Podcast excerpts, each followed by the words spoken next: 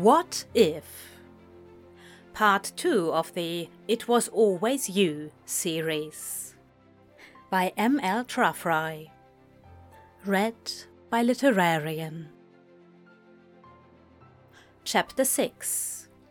Ezra Kissed Anthony at Midnight. Part two.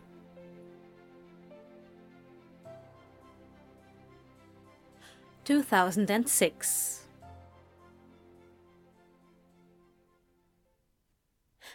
I had the most unsettling conversation with someone in admissions this morning. Ezra had told him when they were in his room, despite them having the house to themselves. Anthony frowned. "Unsettling how?" he asked. "Well," Ezra said, taking a deep breath, "they said that someone challenged my scholarship status. That perhaps I hadn't been entirely truthful in my application, and, well, it had left me quite rattled. As far as I can tell, everything was—" "Wait, when did... when did they say this?" "I've no idea, to be honest," Ezra replied as he sat beside him on the bed. "I hadn't thought to even ask. Why?" Anthony buried his face in his hands. "I think I know."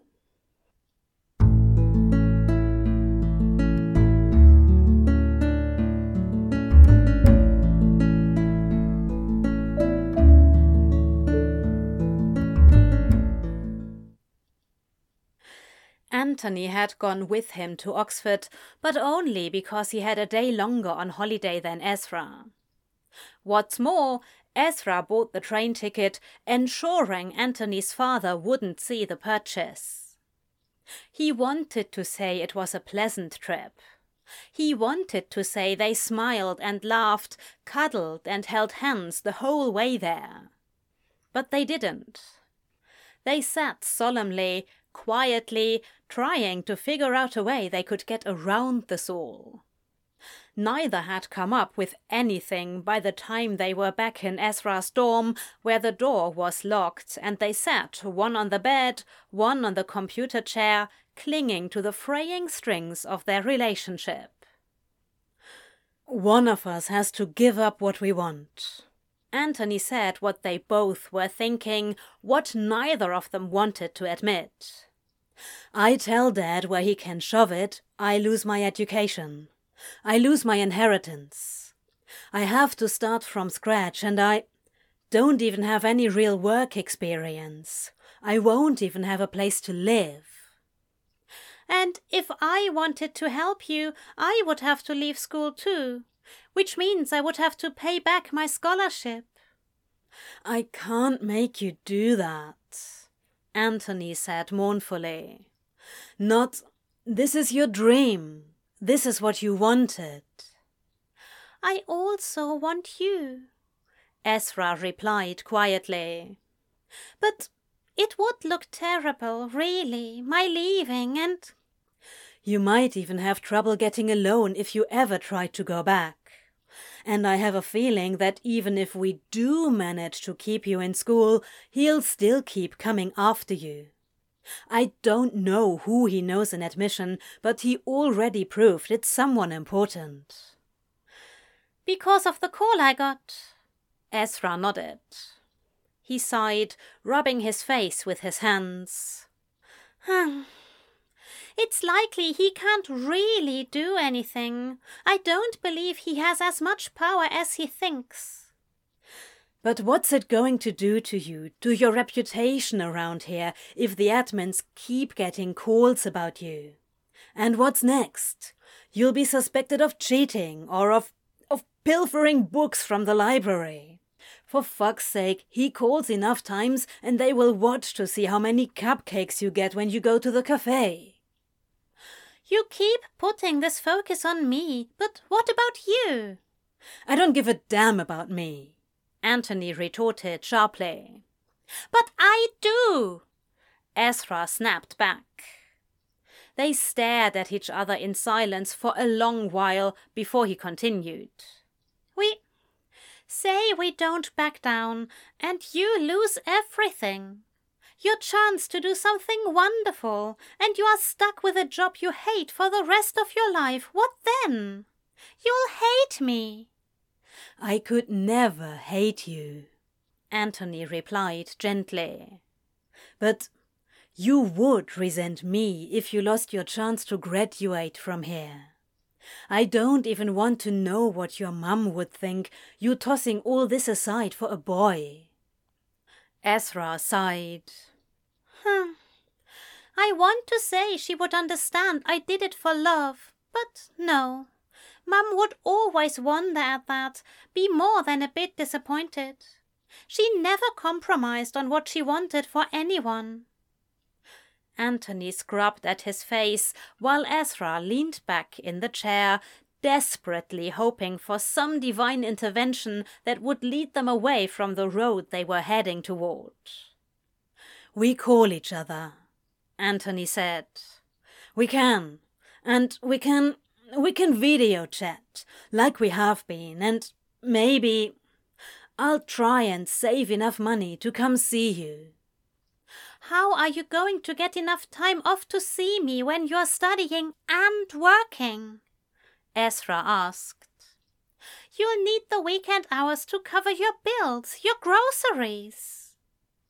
I don't need to eat that much, Anthony argued weakly, not that it would have made a difference. They both knew, deep down, visiting one another would be a luxury neither of them could properly afford. You could come see me, Anthony said softly, when you can. I barely had the time to see you when you came to me. How on earth am I going to find the time to see you? Ezra asked as his throat began to tighten. Going to London was a luxury. So how is this going to work if we never see each other? Anthony asked softly. I... I don't believe it will, Ezra replied, his lip trembling. We could try, of course we could try, but... But how much are we willing to risk? Anthony finished for him. I want to say everything, Ezra replied as his eyes began to blur. I want to say I would give up everything for you. Because I love you. I love you so much. I love you too, Anthony said, sliding off the bed to his knees and walking over to Ezra on them. He took Ezra's hands in his. I love you, and I don't want to do this. I don't. He broke first, sobbing in Ezra's lap. And Ezra followed close behind, bending over Anthony and letting his heart break with his. At some point they got up. At some point they started kissing. At some point there was more. As they dressed in the early hours of the morning, they set rules. We wait, Anthony said. No, no big conversations until we are both ready. But we will check in once a week. Touch base, Ezra agreed, reminding him of one of their earlier agreed-upon plans. We will not lose touch with one another. We were friends before. We, we can be friends again. I said we would be. When we start this, I swore whatever happens, Anthony said vehemently. And and now we're in. We've come to that. Ezra nodded once. We date, Anthony said, and Ezra's heart twisted at that, even if it was him that said Anthony should see other people. We date, Angel. I don't... I don't want... Don't wait for me. You did wait for me, Ezra reminded. That was different, Anthony replied softly. I knew there would be a point in which you would be ready. This... we don't know, he huffed. We'll be twenty-five in five years. That's... I'm supposed to get my inheritance then. If in five years we're both... we could... Five years. Ezra nodded, though he may as well have said five thousand for how long it felt in that moment. Both finally dressed, they stood in the small room, taking one another in. I could just stay here forever, Anthony said. Find a way to stop time. I leave here and... and that's it. Ezra gave a wobbly smile before closing the distance between them, cupping Anthony's face and kissing him one last time. Anthony pressed his forehead to Ezra's, keeping him close to the last minute, something Ezra could appreciate. Mind how you go, da... Mind how you go, my dear, he said, stepping back. Bye, Angel, Anthony said, then turned and headed for the door, opening it, taking one last look at Ezra before he shut it. Ezra waited until he couldn't hear the footsteps in the dorm corridor before he allowed himself to break down once more.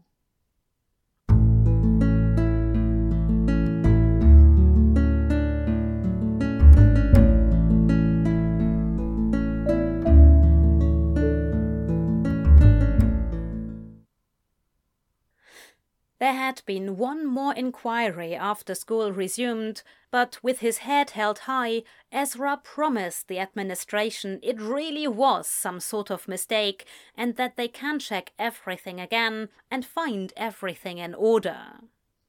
A clerical error, they'd said. It wasn't him, but there was an issue with another student. A transposed number, something that could have happened to anyone. And would he please forgive them and the misunderstanding? He also hadn't heard from Anthony in three weeks.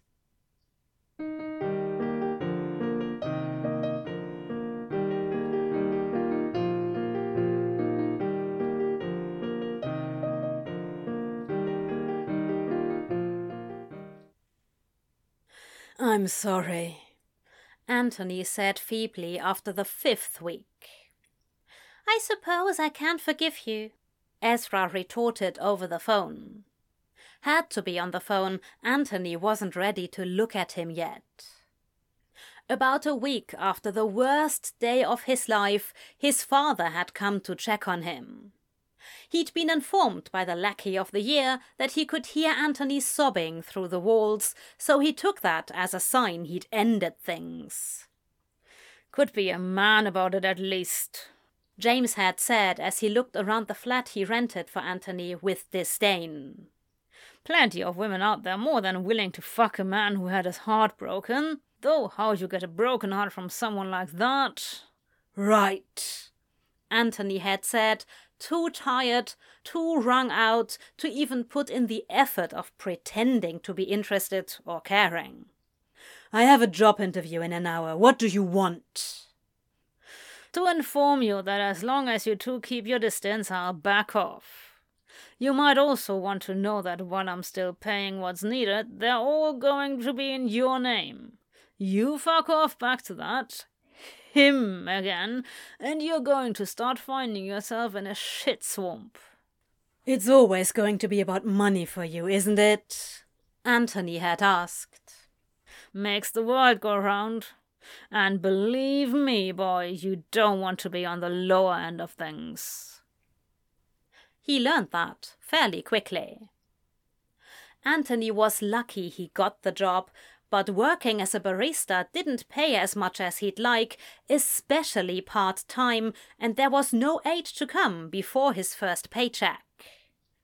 He'd been working and studying on cheap food, barely able to let the ramen noodles stretch until he got his first paycheck. He was tired all the time, more than he'd ever been in his life, and he wasn't sure he could talk to Ezra without losing his damn mind. He waited another two weeks after that, mostly because he was terrified, but decided to bite the bullet and call his best friend after splurging on a bottle of terribly cheap spirits and taking just enough hits from it to give him a bit of courage. The rest was for after the phone call. "How've you been?" Anthony asked, instantly hating himself. "Wretched," Ezra replied. "But I think you were right about your father. So, wretched though I am, things could be worse in a very different way." "Good, good," Anthony said, subtly taking another drink. "How's... yeah." "It's all right," Ezra said. I'm... I'm not sure what to say either." "I love you, I miss you, I need you, this is horrible. I hate the man, I hate that he did this, I hate that he could do this." They stayed on the line in silence for another few minutes.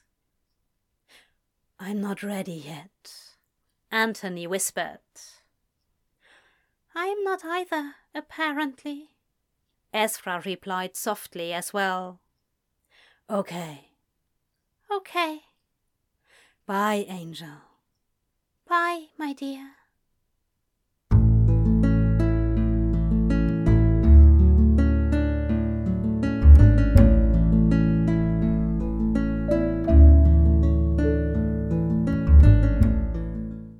two thousand seven.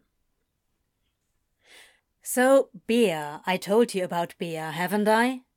Anthony asked, and Ezra grinned as he filled out the application for another scholarship, hopefully to cover what he needed to finish a master's. "You have," he nodded, even though Anthony couldn't see him. It had been over a year, and neither of them could bring themselves to video chat with another just yet. They'd only just gotten to the point a couple months ago where they could actually talk like they had before they had started seeing each other. It was slow and painful, and in many ways it was like Ezra was dragging himself through sludge, but he felt those conversations were hard-earned. Bea decided they didn't really like Ligger calling them her, even as a joke. So, bucket of compost water was placed over the door. "You thought of that, I know you did," Ezra smirked. "I did," Anthony replied, and he could just picture that chin lift, that smirk grin. But Bea was the one who set it up over the door in just such a way and made sure that there would be a video to be replayed any time the bastard tried to say they weren't a they.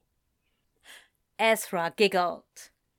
"I think I would like them very much." Anthony fell silent. "I don't know if you would." "Whatever do you mean? They sound like an absolute delight." "Don't let Bea hear you say that," Anthony warned. "Delight. I think they'd have an aneurysm." "Well," Ezra said, the giggles coming in again in a slight wave that petered off. "I suppose my dated linguistics may not be for everyone." "That's not it," Anthony said, and Ezra stilled.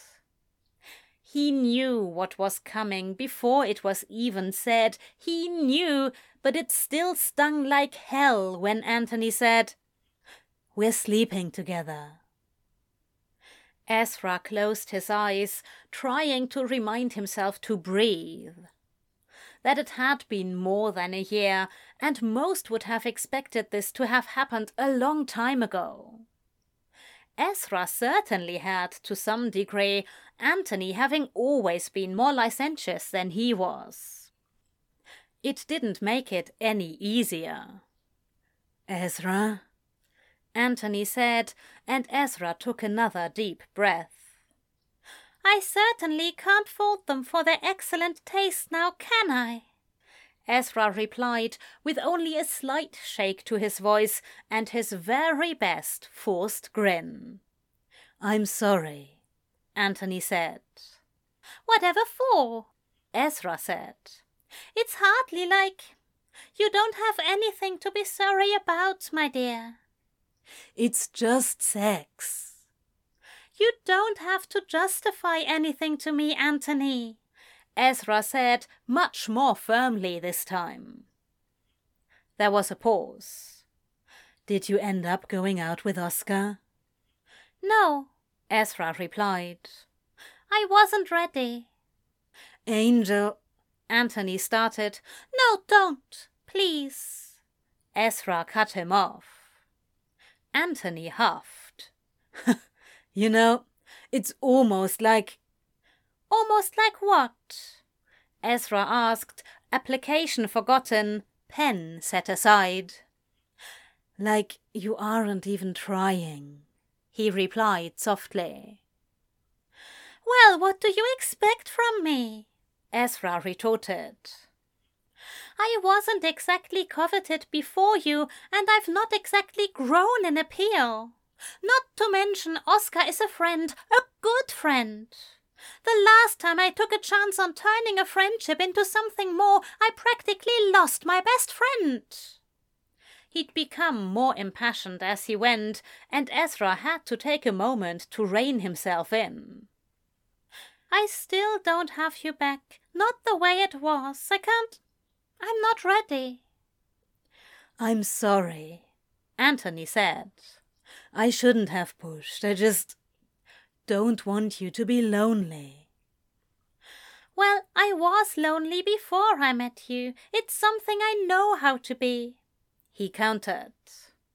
And then, to soften things, added, "I have Gabriel. He and I, we do things, get tea or dinner, study together sometimes.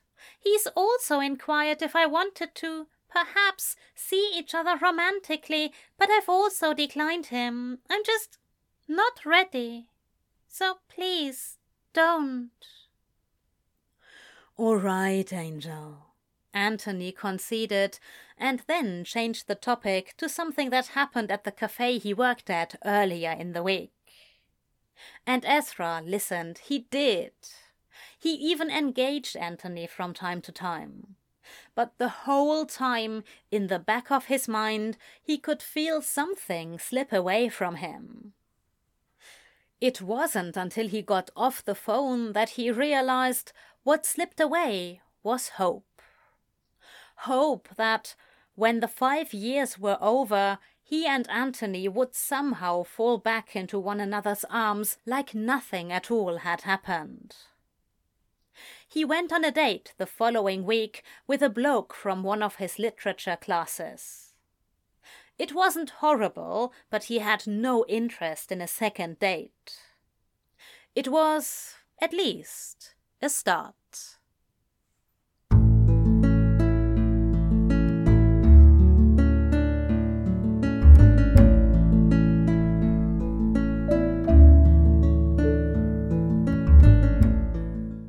two thousand eight. "I don't know if you and I would have worked out," Oscar mused as he took a sip of his beer and Ezra ran his finger around the rim of his wineglass. "Thank you for that," he smirked at his friend, and Oscar chuckled. "I don't mean it in a bad way, just, well, look. You're still going to be in Oxford for what? A few years yet?" "I plan on getting my doctorate, yes," Ezra nodded. "Though, between you and I, I'm beginning to wonder if that would be the way to go." "Oh?" Oscar arched a brow, taking another drink. Ezra raised the glass to his lips, taking a sip. "I've asked around, and it's come to my attention that academia could pay well if I'm lucky. Otherwise, I would probably end up teaching, which makes me wonder if maybe I should just go on and do that anyway. Oscar tilted his head from side to side, looking pensive.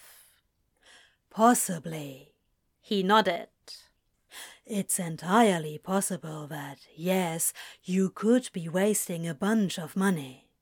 You aren't able to apply. No, afraid not, Ezra said. I'm most definitely at my limit for scholarships at this point, which would mean a loan.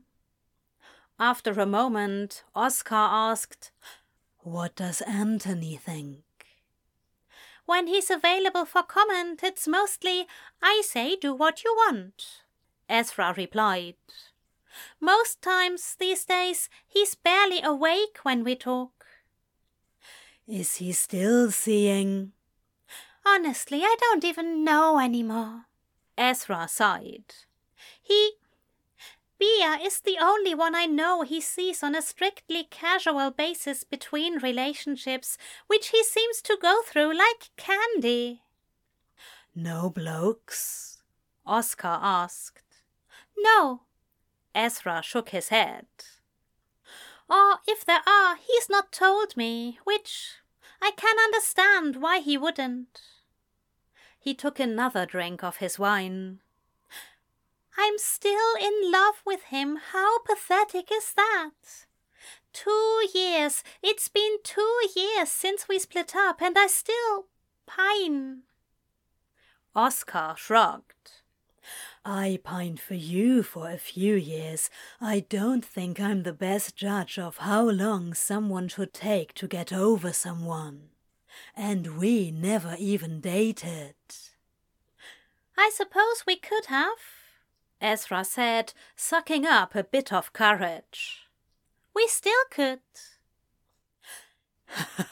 Did I not say we would never have worked out? Oscar asked with a laugh. But how could we know if we don't try? Ezra teased. It could be that I live here in Edinburgh. Oscar replied with a smile before gesturing to Ezra's wine. How many of those have you had again?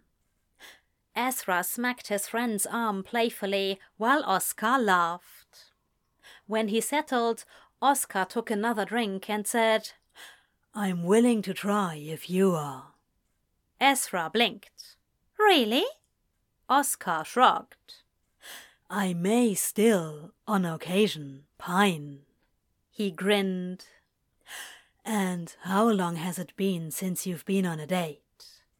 A proper date where you know the person before you go out and are actually trying to see if you'd work romantically.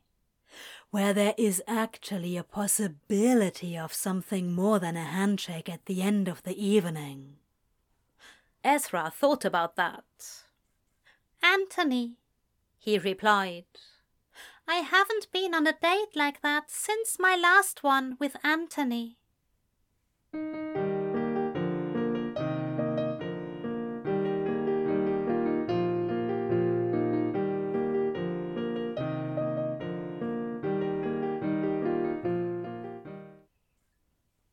You weren't around last night, Anthony said as he moved around his tiny kitchen, hair tied back in a bun, attempting to make something more substantial than ramen.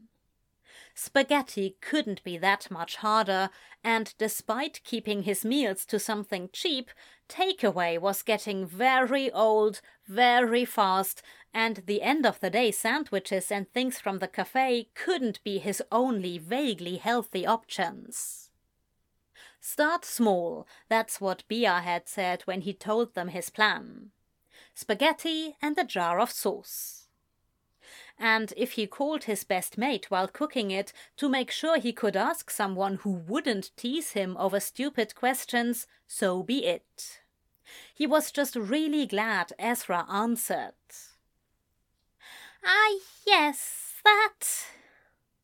Ezra said, his voice sounding strange and pitchy. As it happens, I was preoccupied. New book?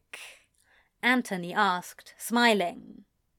"No, I was with Oscar," Ezra said hesitantly, as Anthony began to shake the noodles into the boiling water. "Oh, what did you two chat about then?"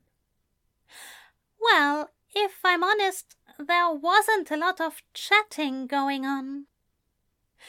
Anthony flinched, about three-quarters of the box content sliding into the pot because of it. "Not a lot. Are you saying you two—" "I—" Ezra huffed. "Yes, we've been attempting dating and all that tends to go with that." Anthony didn't know what to say. He certainly didn't like the idea, of course, because he still loved Ezra. But Ezra wasn't his. He hadn't been for pushing three years now. And it was hardly like Anthony had lived a chaste life since then. The difference was, none of them meant anything. Oscar might mean something. "So, uh, how's it going?" he asked, as he stared at the small mountain of noodles slowly sinking into the pot. "Well," Ezra started, "it's not terrible." Anthony barked a laugh. "Raving review right there." "Well, it's not terrible," Ezra replied indignantly. "I just can't say. It's all rather lovely, of course. The dates are lovely, he is lovely, everything is just—" "Lovely?" Anthony guessed as he took a spatula and attempted to either sink the noodles further or break them in half.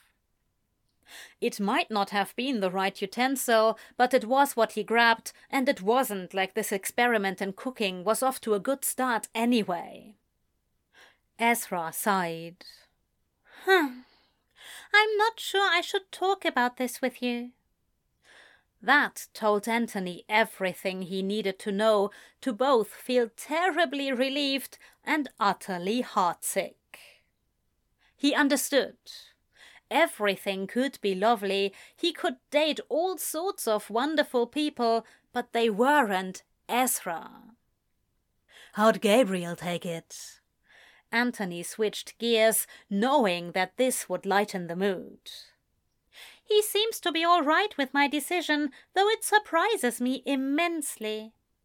I'd have thought he'd be much more put out by my agreeing to date someone else. Mind, I've known Oscar for quite some time, almost as long as I've known you." "I bet he still returned to his room, cried in his pillow." Anthony grinned. "Oh, do stop, you fiend," Ezra chided in what Anthony still thought of as a loving tone. It might have been. "How's school? Are you still sneaking your horticulture class?" And so it went. The topics into safer territory while Anthony cooked and ate his food, if that's what he could call it.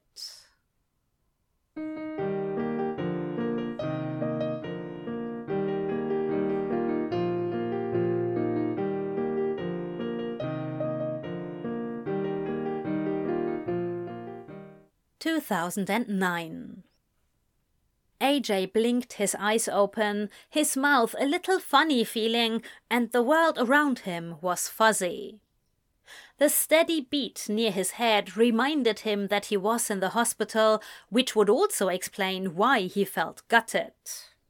Well, not gutted, just missing a bit of internal organ, likely had a nice, long incision on his abdomen. He took a deep breath through his nose, then a rustling got his attention.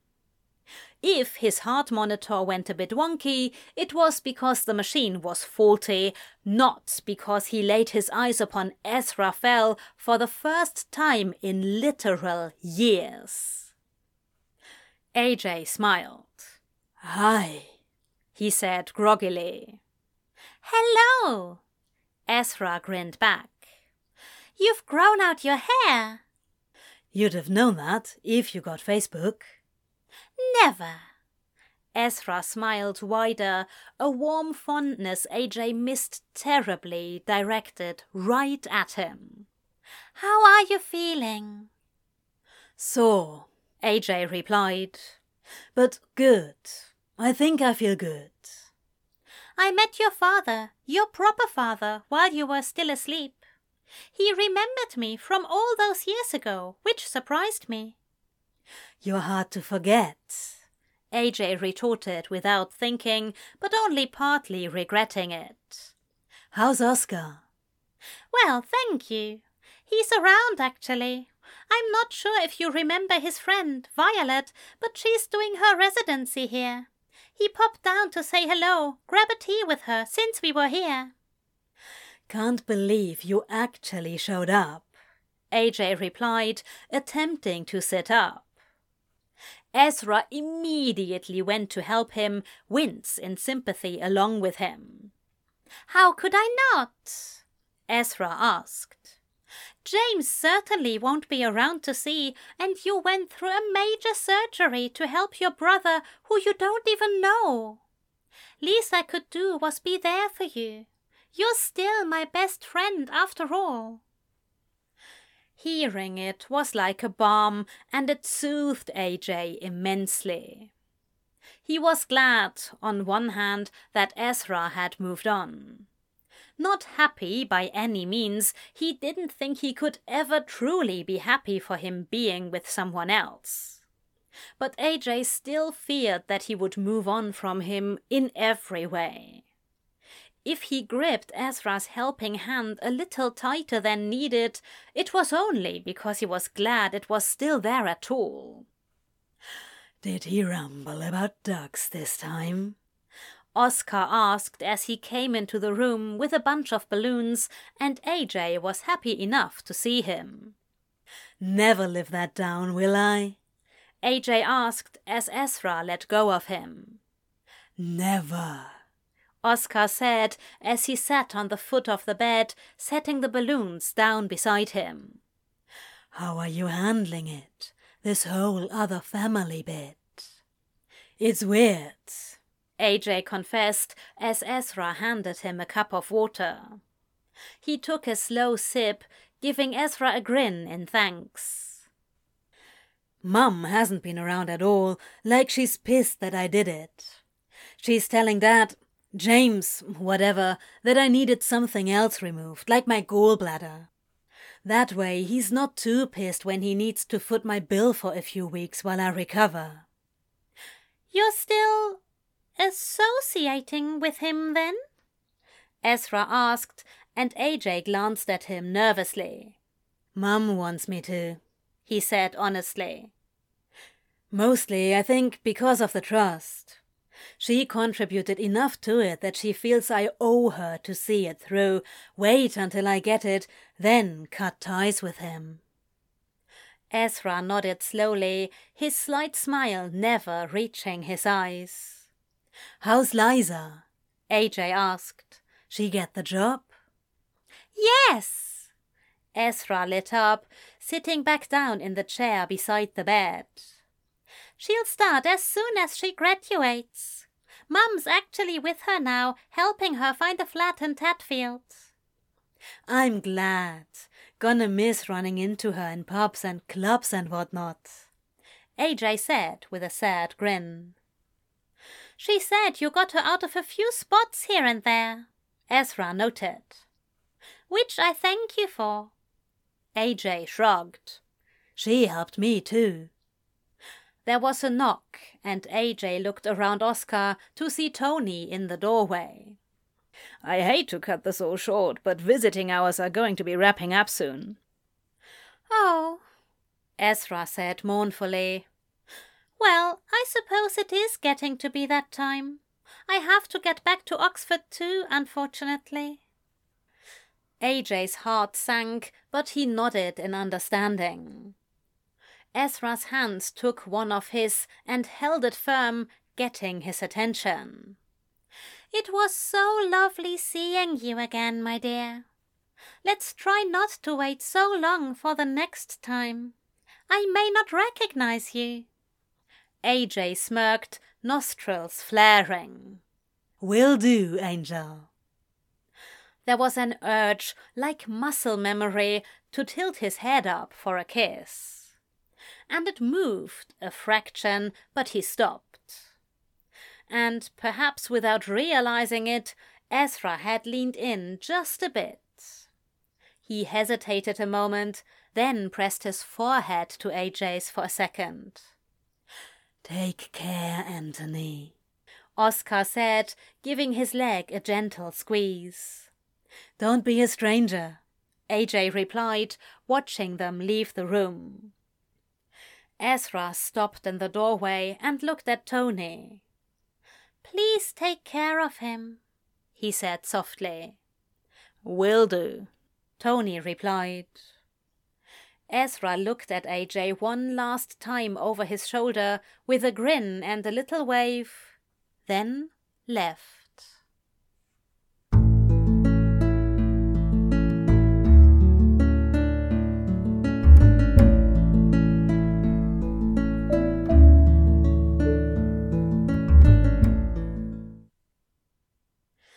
Ezra couldn't help but think seeing Anthony was an awful idea. Not because he regretted it, but because Ezra found himself feeling everything he had buried and locked away seeping out into his soul. Anthony was beautiful, not that Ezra had forgotten, but seeing him in the flesh, not through photos or his memories, only proof that those had paled in comparison. Doubly so with that ginger hair spread over the hospital bed pillow.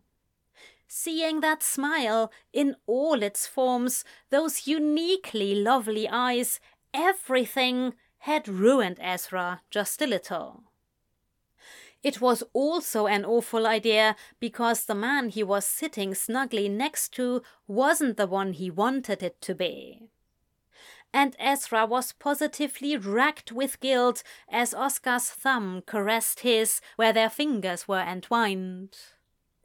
"You still love him," Oscar said as they drew closer to the Oxford station. "I do," Ezra replied, because he and Oscar strived to always being open and honest with one another. "Do you think you could love me like that?" Oscar asked, more curious than upset. Ezra thought about it and decided that maybe a little lie would be better in this instance. "Maybe I could. One day."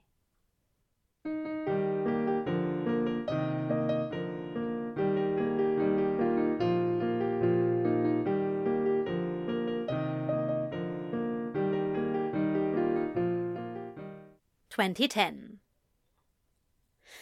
"I'm sorry it didn't work out, you and Oscar," A J said, though he didn't really mean it.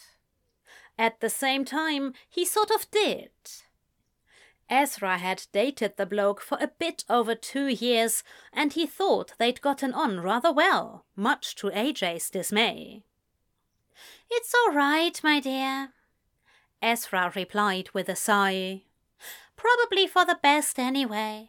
I've no idea what I'm going to do next year, where I'll be. Probably for the best that I simply figure myself out, not worry about attachments." A J quirked his lips at the little rant and sprawled out on his couch while holding the phone to his ear. "How's Oscar taking it?" he asked curiously. "Well, we parted very amicably. We just realized that maybe we weren't the right fit for each other. He did say he was happy we at least gave it a shot because he hated the never knowing." A J hummed an agreement, though he sort of hated the knowing and not getting to have more. "James found out about the horticulture course," he said, and Ezra scoffed. "It only took him how long?" he mused. "Well, he sort of wondered why I wasn't on the list for interns. There were words, Angel, but he at least listened. decided as long as I graduate by next year, which I'm on track to do, he'll keep paying my tuition. There's that, then, Ezra conceded. Yeah, A J agreed. He swallowed. I started seeing a girl, though I'm playing the beard, to be honest. Oh? Ezra asked, sounding vaguely interested. Yeah, she's my classmate. Parents are like mine, or like James. Started asking why she wasn't seeing anyone. I offered. That was very kind of you. Shut up, A J grumbled. She's nice as all. Someone to hang out with now and again that isn't beer. Driving them mad, are you? Ezra teased. More the other way around. And then, because he had to say it, he whispered, I miss you. There was a long pause on the other end. I miss you too, so very much. It was on the tip of his tongue to suggest risking it, keeping their relationship very quiet, but A J stopped himself. Ezra wasn't done with school. A J wasn't done. He already had a taste of what going it alone without James Crowley's support was like, and he feared having to jump into adulthood without a soft place to land. And he wasn't sure Ezra would ever forgive him if, instead of cutting A J off, James went after Ezra again instead. Angel, he said softly, I'm... Me too, Ezra said. So I'll say good night. Good night, Anthony said as he hung up, letting the phone fall to his chest over the spot that ached terribly.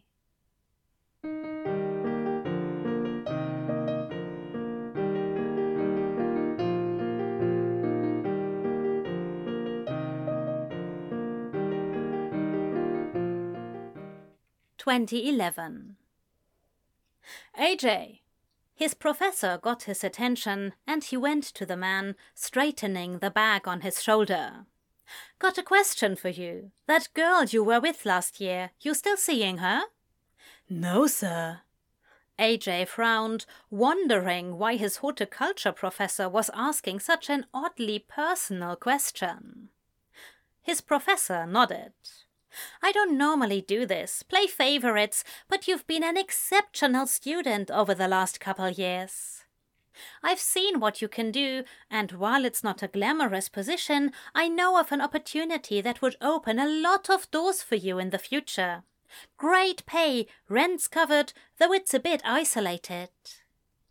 A J chewed his lip. All right, I'm listening.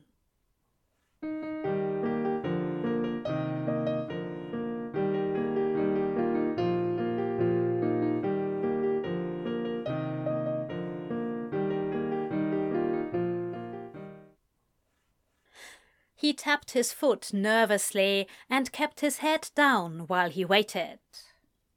A J checked the time, then checked it again, seeing he still technically had at least ten minutes to wait.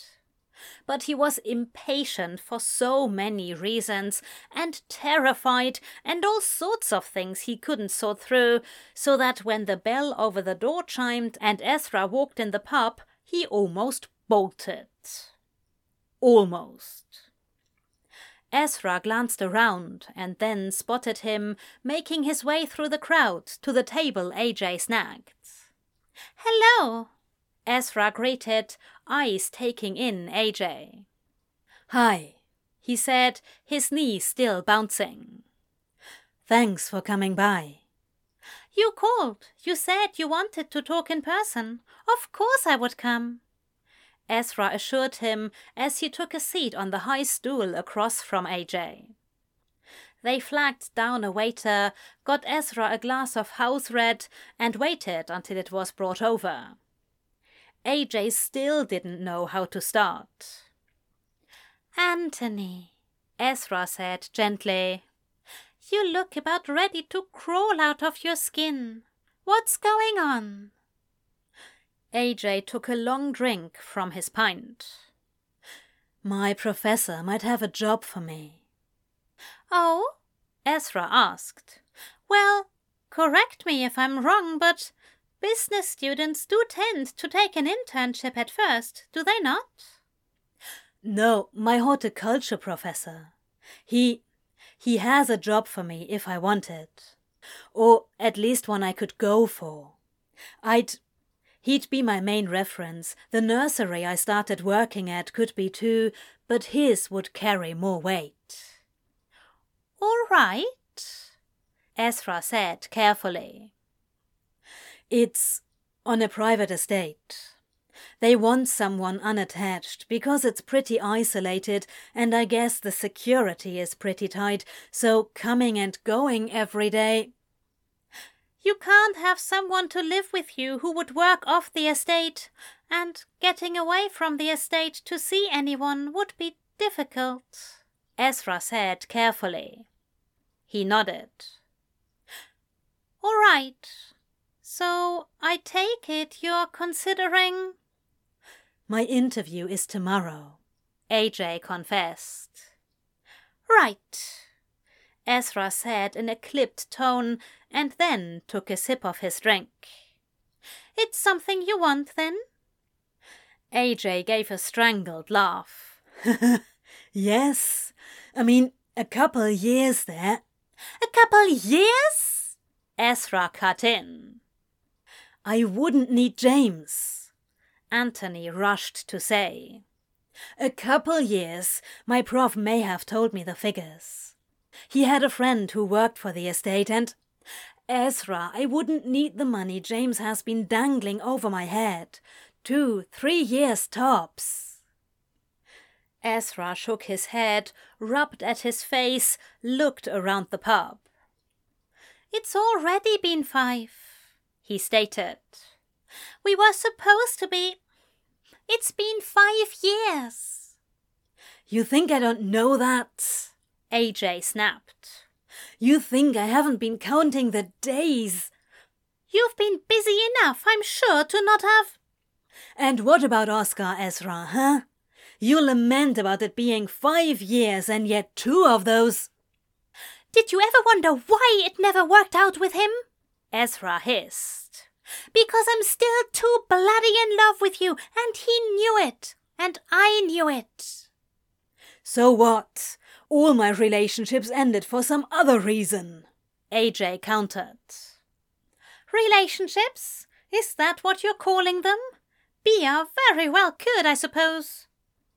"Bia was nothing and you know it."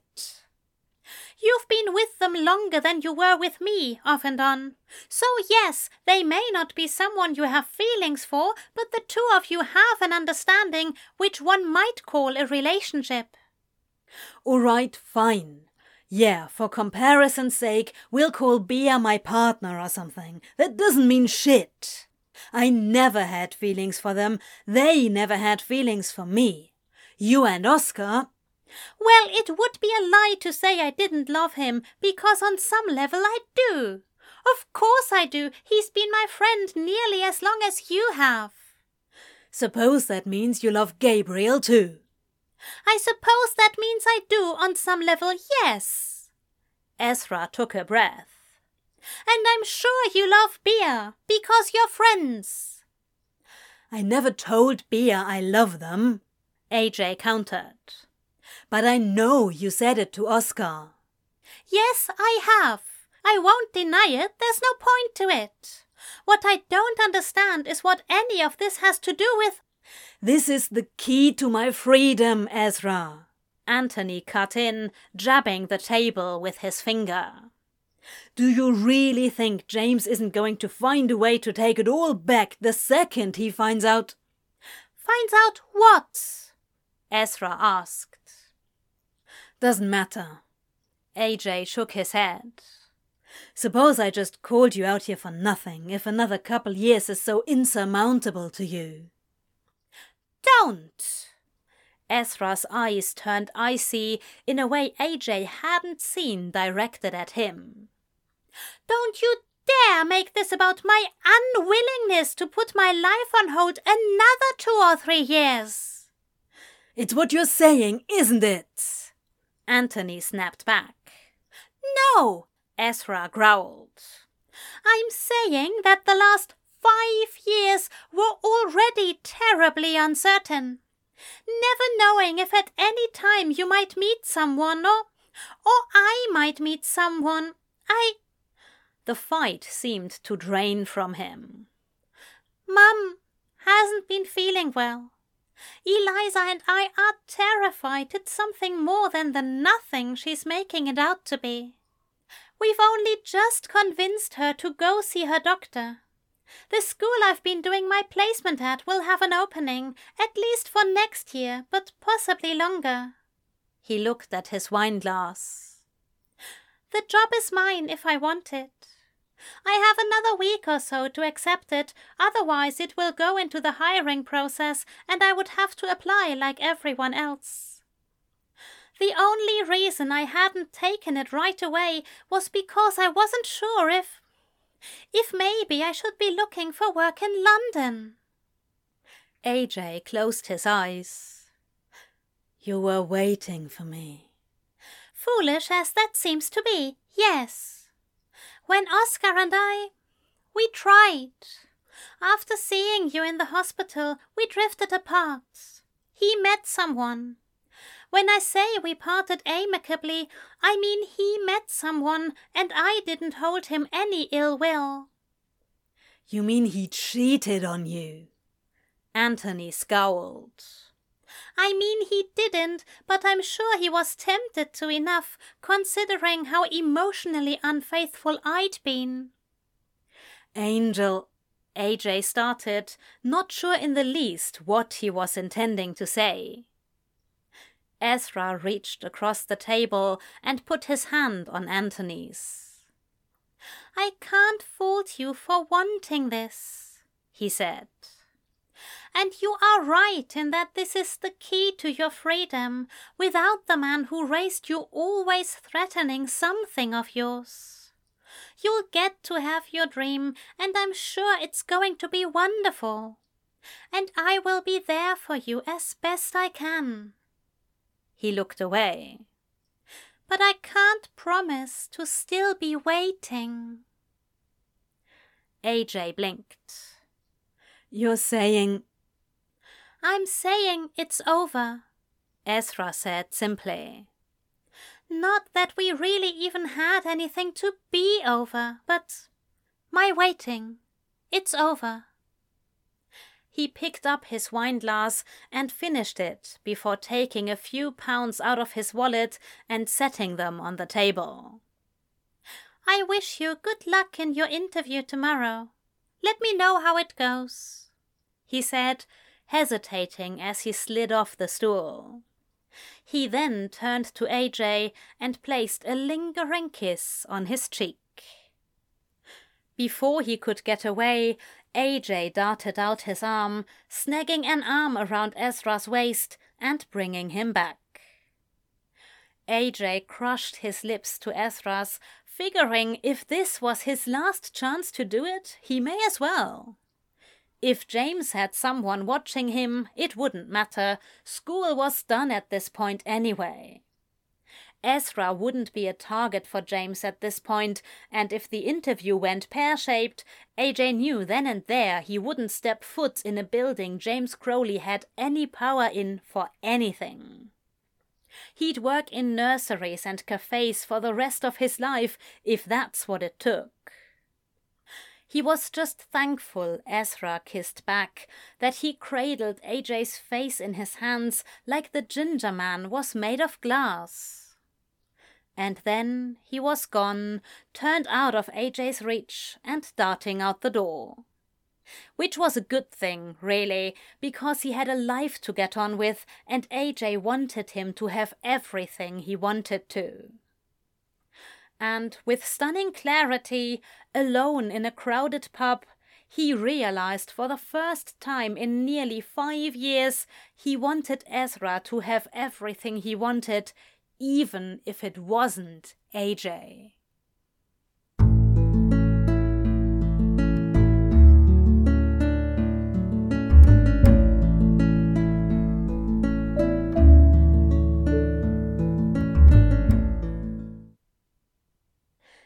Ezra was still battling with himself a few weeks later.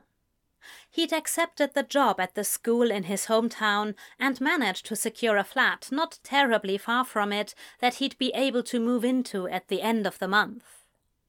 Everything was as it should be. The only problem was Anthony wasn't with him. Oh, he knew deep down that if everything had gone how he hoped, and after Anthony's twenty-fifth birthday they would resume their relationship, that they would likely still be living apart. At least for a while. He'd thought Anthony might want to start a shop in London first, live and work there, and they could see each other on the weekends. Teaching jobs in London were far harder to come by, but Ezra would have looked, and continued to, until they could be together. And two years wasn't that long, he could have held on. But then he knew that two could turn to five or more. That there was no way to know for sure that Anthony would be happy with what he had and leave the estate when he felt he was in a position to do so.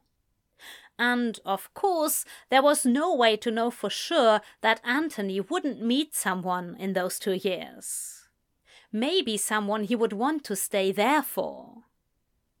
And that's what held Ezra fast to his choice, that had him packing boxes in his free time and excitedly dreaming up lesson plans to fit the mandated curriculum. It's what made him meet up with Gabriel Haven for drinks in Oxford a week after he'd heard from Anthony that he did, indeed, get the job. It's why, when Gabriel said, "I'd really like to take you to dinner sometime. Maybe we could see a museum, take in some art. You know way more about that stuff than I do." Ezra smiled and said, "I'd be delighted."